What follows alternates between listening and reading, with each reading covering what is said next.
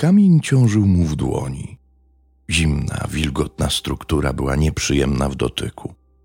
Kusiło go, żeby już teraz wszystko zakończyć, ale raz był za rzadki, droga za bardzo schodzona, ktoś mógł się pojawić. Miał jeszcze czas, a właściwie nie miał, jednak musiał poczekać. Może kilka minut, może pół godziny. Obudził się z bólem głowy, wykończony psychicznie. Znowu mu się śniła. Wszystko takie same. Leżała w jakimś ciemnym miejscu, zapłakana i przerażona. Błagała go o pomoc. Nagle jak to we śnie obraz zniknął. Nigdy nie wierzył w sny i starał się puszczać je w niepamięć po przebudzeniu. Śmiał się z tych, którzy drżeli ze strachu, gdy przyśniły im się czarne buty, rzekomo zwiastujące śmierć kogoś bliskiego. A jak się śnią brązowe, to co? Wesele? Narodziny? Głupoty jakieś. W jego stronach mówiło się sen Mara, Bóg wiara. Ale teraz nie był już tego taki pewny. Józef Gradowski pochodził z małej wioski Czajków na Wołyniu. Spędził w niej dzieciństwo i młodość. To były najszczęśliwsze czasy. Bieda aż piszczała, ale uśmiech i życzliwość zastępowały bogactwo. Obok siebie żyli Polacy i Ukraińcy. Modlili się po swojemu, nikomu to nie przeszkadzało. Byli po prostu sąsiadami. Potem wybuchła II wojna światowa i wszystko zniszczyła. Rodzinie Gradowskich udało się szczęśliwie przetrwać w Czajkowie okupację niemiecką i terror sowiecki. Uniknęli także tragicznego losu rodaków bestialsko zamordowanych przez nacjonalistów ukraińskich w czasie rzezi wołyńskiej. Niektórzy spierali się, kto był gorszy hitlerowcy, Sowieci czy banderowcy, jakby to miało znaczenie dla tych, których już nie było. Po wojnie i włączeniu Kresów Wschodnich do Związku Socjalistycznych Republik Radzieckich, Józef Gradowski nie miał już czego szukać w rodzinnym Czajkowie. Postanowił więc, że wyjedzie na ziemię odzyskane. Osiedlił się w miejscowości Nowiny Wielkie w powiecie gorzowskim. Założył rodzinę, znalazł pracę, nie narzekał, chociaż żal czasami ściskał za serce. Reszta krewniaków także znalazła swoje miejsce w nowej, jakże innej rzeczywistości. Co jakiś czas spotykali się i ze łzami w oczach wspominali dawne życie na Wołyniu. Jedyną osobą z familii, o której wszelki słuch zaginął, była Rosalia, starsza siostra Józefa. W 1943 roku Niemcy wywieźli ją do Rzeszy na roboty i od tej pory nikt z bliskich nie miał od niej żadnych wieści. Po wojnie Józef szukał jej przez Czerwony Krzyż, pytał w urzędach repatriacyjnych, próbował także odnaleźć jej męża, Władysława Dąbrowskiego. Małżeństwem byli od 1941 roku, który uciekając przed ukraińskimi represjami podobno dołączył do partyzantów, ale i on gdzieś przepadł. Wraz z upływem lat nadzieja Gradowskiego, że dowie się czegoś o losie siostry, coraz bardziej słabła. Rosalia nawiedzała go niekiedy w snach i błagała o pomoc. W ostatnich miesiącach ten sen powtarzał się coraz częściej. Czyżby dawała mu jakiś znak? Najprawdopodobniej pogodziłby się ze stratą siostry, a opisywana historia nigdy nie ujrzałaby światła dziennego, gdyby nie przypadek. Pewnego dnia, w lutym 1958 roku, Gradowski wybrał się w jakiejś sprawie do Gorzowa Wielkopolskiego i naraz usłyszał na ulicy: Józek, wszelki duch Pana Boga chwali, to ty? Głosu postaci, która wyrosła przed nim jak spod ziemi, nie mógł nie poznać, mimo upływu kilkunastu lat. Ksiądz Dominik Wawrzynowicz do reszty posiwiał. Zgarbił się, a jego twarz poorały kolejne zmarszczki, ale to był on, przedwojenny proboszcz parafii w Czajkowie. Za okupacji ksiądz Wawrzynowicz z narażeniem własnego życia organizował pochówki okolicznych mieszkańców, wykończonych przez hitlerowców i przez ukraińskich rezunów. Co za zbieg okoliczności, że spotkali się na ziemiach odzyskanych. Obaj się spieszyli i nie mieli czasu na długie rozmowy, stojąc na rogu ulicy. Rozmawiali ściszonymi głosami. Gradowski opowiedział księdzu o losach rodziny i krajanów Szczajkowa. Posmutniał, mówiąc o Rozali. Żadnych wieści. Tak mi się zdaje, że ona nie wróciła z Niemiec. Może zginęła, ale może urządziła się na obczyźnie. Zaraz, zaraz. przerwał mu duchowny, marszcząc brwi. Coś w myślach zaczął obliczać. Pokręcił głową. To nie może być. Rosalia musiała wrócić do Polski po wyzwoleniu. W 1946 roku spotkałem ją na stacji kolejowej w Lublinie. Była cała i zdrowa. Duchowny przysięgał, że mówi prawdę. Dawna parafianka powiedziała mu, że mieszka kątem u dobrych ludzi w miejscowości Krężnica Jara w powiecie lubelskim. Nie mieli okazji do długiej rozmowy. Rosalia spieszyła się bowiem na pociąg. To na pewno była twoja siostra. Możesz mi wierzyć, chłopcze, zapewnił ksiądz. Gradowski chciał wierzyć w zapewnienia księdza. Miał jednak wątpliwości. Skoro Rosalia w 1946 roku była w Polsce, to dlaczego nie szukała bliskich? Czemu nie odpowiadała na jego apele? I z jakich powodów wciąż milczy? No cóż, być może księdza Dominika zawodzi pamięć i spotkał na dworcu w Lublinie kogoś innego. W 1946 roku minęły trzy lata, jak ją poprzednim razem widział, a ludzie się przecież zmieniają. Tak czy inaczej postanowił pójść tym tropem. Wyrzucałby sobie, gdyby zaniedbał nawet tak wątły ślad. 4 marca 1958 roku do prokuratury wojewódzkiej w Lublinie trafił list od Józefa Gradowskiego z prośbą o sprawdzenie, czy w krężnicy Jarej mieszka lub mieszkała jego siostra, z którą stracił wszelki kontakt w 1943 roku. Prokuratorów nie zachwyciła perspektywa zajmowania się zaginioną w czasie okupacji osobą. Takich spraw było wtedy bardzo dużo, od zakończenia wojny upłynęło 13 lat, ale ludzie nadal szukali zaginionych w zawierusze wojennej krewnych i przyjaciół. Szukają zresztą do dziś, już nie ich samych, a śladów po nich.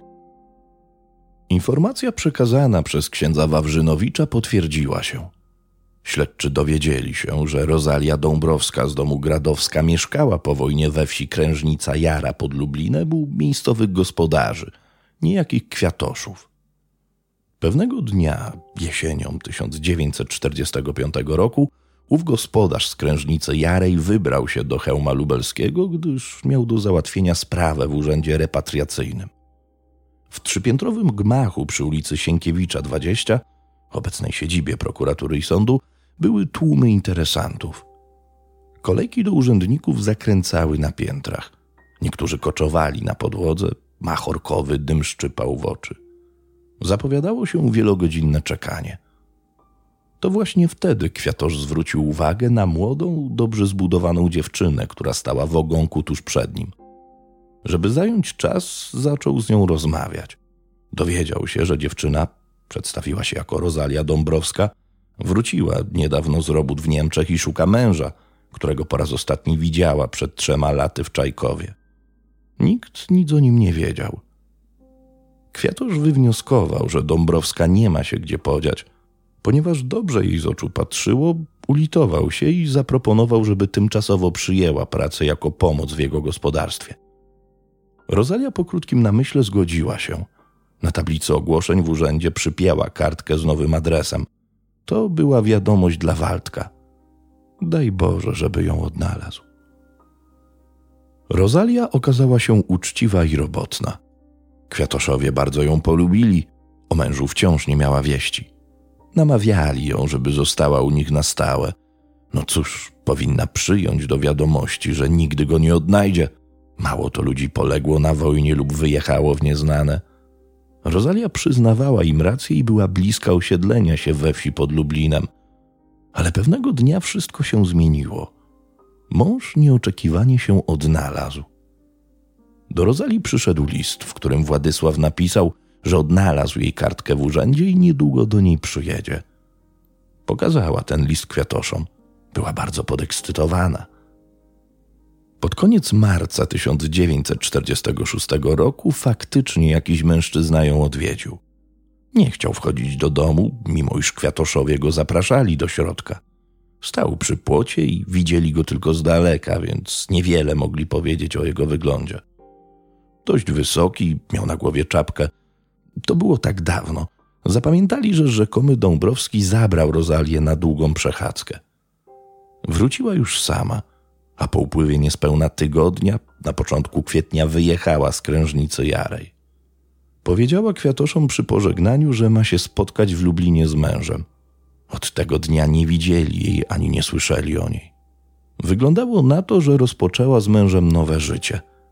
Było jednak coś dziwnego w tym, że nie próbowała odnaleźć brata, który przez kilka lat po wojnie intensywnie jej szukał. Jeszcze dziwniejsze okazały się ustalenia milicji obywatelskiej, która na polecenie prokuratury sprawdziła urzędy beldunkowe w całej Polsce. Poszukiwana kobieta w żadnym z nich nie figurowała. W sensie danych o miejscu zamieszkania Rosalia Dąbrowska nie istniała. Ale ludzie nie znikają z powierzchni ziemi, nie pozostawiając śladów. Powodów zaginięcia siostry Józefa Gradowskiego mogło być mnóstwo: śmierć, potajemny wyjazd za granicę, utrata pamięci, nawet zmiana tożsamości. Sprawdzano milicyjne raporty sprzed lat, kostnice, szpitale psychiatryczne, zakłady karne. Były to żmudne i mało wdzięczne czynności, które należało rozłożyć w czasie i jakoś usystematyzować, żeby się w tym wszystkim nie pogubić. Trud jednakowoż się opłacił. W pierwszej kolejności odnaleziono nie kobietę, ale jej męża.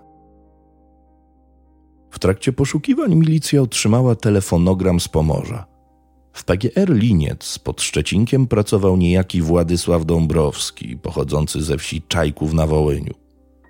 To, że zgadzały się imię, nazwisko i miejsce urodzenia, nie oznaczało jeszcze, że to mąż Rozali. W Czajkowie mieszkało przed wojną kilku Władysławów Dąbrowskich. Okazało się jednak, że odnaleziony pracownik PGR nie miał jednego oka. Józef Gradowski wspominał, że szwagier przed laty stracił oko w jakimś wypadku. Takie zbiegi okoliczności są więc niemożliwe. Zanim przesłuchano Dąbrowskiego, zebrano o nim szereg informacji. Jedna z nich była zdumiewająca. W styczniu 1946 roku mężczyzna zawarł związek małżeński z Zofią Jung. Oznaczało to ni mniej, ni więcej – że Władysław Dąbrowski ożenił się, będąc już żonaty. Bigamia była przestępstwem zagrożonym karą więzienia. Aczkolwiek w powojennej rzeczywistości, kiedy mąż lub żona otrzymywali informacje o rzekomej śmierci współmałżonka, niejednokrotnie dochodziło do takich sytuacji. Sądy nie traktowały mimowolnych bigamistów zbyt surowo, a nawet odstępowały od wymierzania kary. Jednakże wobec faktu, że Rosalia Dąbrowska zginęła w trzy miesiące po tym, jak jej mąż ożenił się z inną kobietą, sprawa przedstawiała się podejrzanie. Dąbrowski wyjaśnił milicji, że po zakończeniu wojny długo szukał żony. Po wielu miesiącach odnalazł ją w krężnicy Jarej u miejscowych rolników. Odbył z nią długą rozmowę. Zaproponował, żeby wyjechała z nim na Mazury, gdzie chciał tanio kupić ziemię. Rosalia zgodziła się. Umówionego dnia na początku kwietnia 1946 roku czekałem na nią na dworcu w Lublinie. Gdy przyjechała, wsiedliśmy do pociągu do Olsztyna. Powiedział jednooki mężczyzna. Dotąd wszystko zgadzało się z relacją kwiatoszów. Dalej następował grząski grunt. Dąbrowski powiedział, że w Olsztynie mieli przesiadkę. Czekając na pociąg, poszli coś zjeść do dworcowej restauracji. Zanim podano im posiłek, do ich stolika dosiadło się kilku radzieckich żołnierzy. Zaczęli stawiać wódkę, pili wódkę, jakby to była woda. W trakcie libacji jeden z nich zaczął wyraźnie adorować Rozalię, a ona nie miała nic przeciwko temu. Dąbrowski też nie protestował, bo się bał. Tamci byli pijani i uzbrojeni. Nie sprzeciwił się, gdy żołnierz zaproponował, żeby za lit spirytu oddał mu kobietę. Rosalia swoim zachowaniem już wcześniej jasno dała do zrozumienia, którego z nich woli, więc mógł co najwyżej czuć się oszukany i zdradzony. Nie miał pojęcia, gdzie teraz jest jego żona, bo od kilkunastu lat jej nie widział.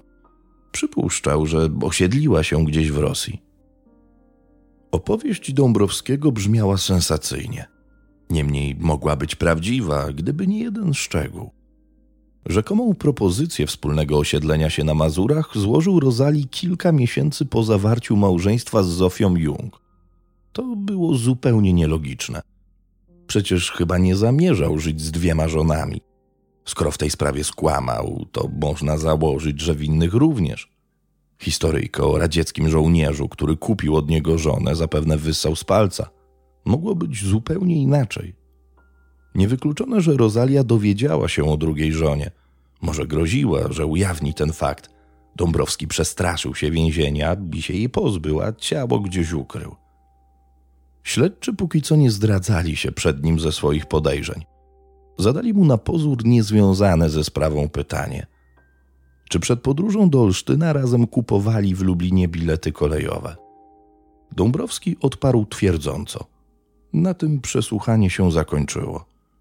Nie zakończyła się natomiast praca oficerów dochodzeniowych w tym dniu. Skontaktowali się z lubelskim oddziałem PKP. Do rana przekopywali się przez archiwa kasowe z kwietnia 1946 roku. Jeśli Dąbrowski powiedział prawdę, powinni znaleźć w dokumentacji dwa bilety do Olsztyna o kolejnych numerach. Myślicie, że ich nie znaleźli? Macie rację. Zatem jednooki skłamał. Natrafili natomiast na dwa kolejno numerowane bilety na pociąg jadący w zupełnie innym kierunku do Hełma Lubelskiego. Być może dwie inne podróżujące razem osoby tam pojechały, jednak w milicyjnej robocie zbiegi okoliczności raczej się eliminuje niż wierzy w nie bez zastrzeżeń. Ale nawet i to, że udali się przypuszczalnie do hełma i jedno z nich zginęło, nie było żadnym dowodem na popełnienie przez Dąbrowskiego zbrodni. Wciąż nie odnaleziono szczątków Rozali, a jak nie ma ciała, to dla sądu nie ma również zbrodni. Dwa kolejno numerowane bilety sprzedane nie wiadomo komu, jak też przeczucia i logiczne nawet wnioski, to zdecydowanie za mało. W tym przypadku do rozwiązania zagadki przyczyniła się tak nielubiana przez funkcjonariuszy kryminalnych papierkowa robota. Wertując stare milicyjne raporty, natrafiono na odręczną notatkę ze znalezienia w pierwszych dniach kwietnia 1946 roku w kolonii Chorodyszce nagich zwłok młodej kobiety, której poderżnięto gardło. Niespełna rok po wojnie nieopierzeni jeszcze funkcjonariusze milicji nie byli należycie przeszkoleni i nie za bardzo wiedzieli, co w takim przypadku powinni uczynić. Nie zabezpieczyli miejsca zbrodni ani nie wszczeli żadnego dochodzenia. Wykonali jednak zdjęcia denatki i sporządzili jej rysopis. Ściągnięto na Lubelszczyznę Józefa Gradowskiego – Dawny Wołyniak na podstawie fotografii zidentyfikował zwłoki swojej siostry. Jednak i ten fakt nie oznaczał jeszcze końca dochodzenia. Dąbrowskiego wciąż nie można było oskarżyć o morderstwo, przecież nikt nie widział, jak odbierał Rozali życie. Teoretycznie sprawcą mógł być więc ktoś inny. Śledczy nie spodziewali się, że Dąbrowski dobrowolnie przyzna się do winy. Zdecydowali się więc na psychologiczną zagrywkę – gdy podejrzany zjawił się na komendzie celem kolejnego przesłuchania, śledczy poprosili go, żeby pojechał z nimi w pewne miejsce, ale nie powiedzieli dokładnie, gdzie go wiozą. W miarę zbliżania się radiowozu do hełma Dąbrowski coraz bardziej bladł. Trzęsły mu się ręce. Potem zielona milicyjna Warszawa wjechała do lasu w kolonii Chorodyszcze. Kazano mu wysiąść i zaprowadzono go na miejsce zbrodni – Wówczas załamany i roztrzęsiony krzyknął, że ma dość. Zabierzcie mnie stąd, przyznaję się, zabiłem ją, powiem wszystko, zapewnił milicję. Podczas przesłuchań Władysław Dąbrowski często podkreślał, że walczył w partyzantce, pokazywał rany, jakie odniósł i podkreślał zasługi. Po wojnie postanowił na nowo ułożyć sobie życie. Nie kochał żony i nie obchodziło go, co się dzieje z Rozalią. Poznał inną kobietę – Zofii nie satysfakcjonował jednak związek bez ślubu. Nalegała, żeby się pobrali, nie mając pojęcia, że Władysław ma już żonę. Chciała ślubu kościelnego. Zgodził się, ale wcześniej musiał uzyskać potwierdzenie z macierzystej parafii, że jest stanu wolnego. Próbował się od tego wymówić, tłumaczył, że pochodzi z Kresów, więc archiwa parafialne zapewne się nie zachowały. Jednak Zofii bardzo zależało na kościelnym ślubie. Jakimś sposobem dowiedziała się, że przed wojną proboszczem w Czajkach był ksiądz Wawrzynowicz i nawet znalazła jego aktualny adres. Kazała Dąbrowskiemu przywieźć potrzebny dokument. Pojechał bez wielkiej nadziei, że pomyślnie załatwi sprawę. Jednak w czasie rozmowy z księdzem zorientował się, że duchowny go nie kojarzy. Wmówił mu więc, że jest kawalerem, a ksiądz Wawrzynowicz tego nie zweryfikował. Niedługo po ślubie z Zofią Dąbrowski dowiedział się, że Rozalia wróciła z Niemiec i go szuka. Początkowo wpadł w panikę. Potem obmyślił plan zbrodni. Ustaliwszy, że Rozalia mieszka w krężnicy Jarnej, pojechał do niej, żeby wyglądało, że to on ją odnalazł. Być może ich rozmowa po rozpoczęciu nowego życia przebiegała tak, jak przedstawił, tyle tylko, że Mazury były w rzeczywistości jakąś wsią w powiecie chełmskim. Wysiedli na stacji Chełm Miasto. W 1946 roku po obu stronach torów rósł las. Powiedział, że dalej pójdą pieszo, bo to już blisko.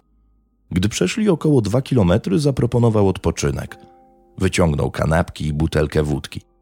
Gdy Rosalia posilała się, zaszedł żonę od tyłu i przygotowanym wcześniej ciężkim kamieniem uderzył ją z całej siły w głowę.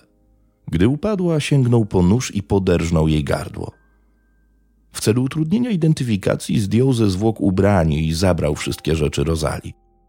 Kilka miesięcy później wyjechał z drugą żoną na Pomorze. Osiedlili się pod Szczecinkiem, znalazł pracę w PGR, nigdy nie miał problemów z prawem. Dziś trudno mi samemu uwierzyć, że zabiłem Rozalię. Prawie już o tym zapomniałem. Byłem wtedy innym człowiekiem, inne były czasy.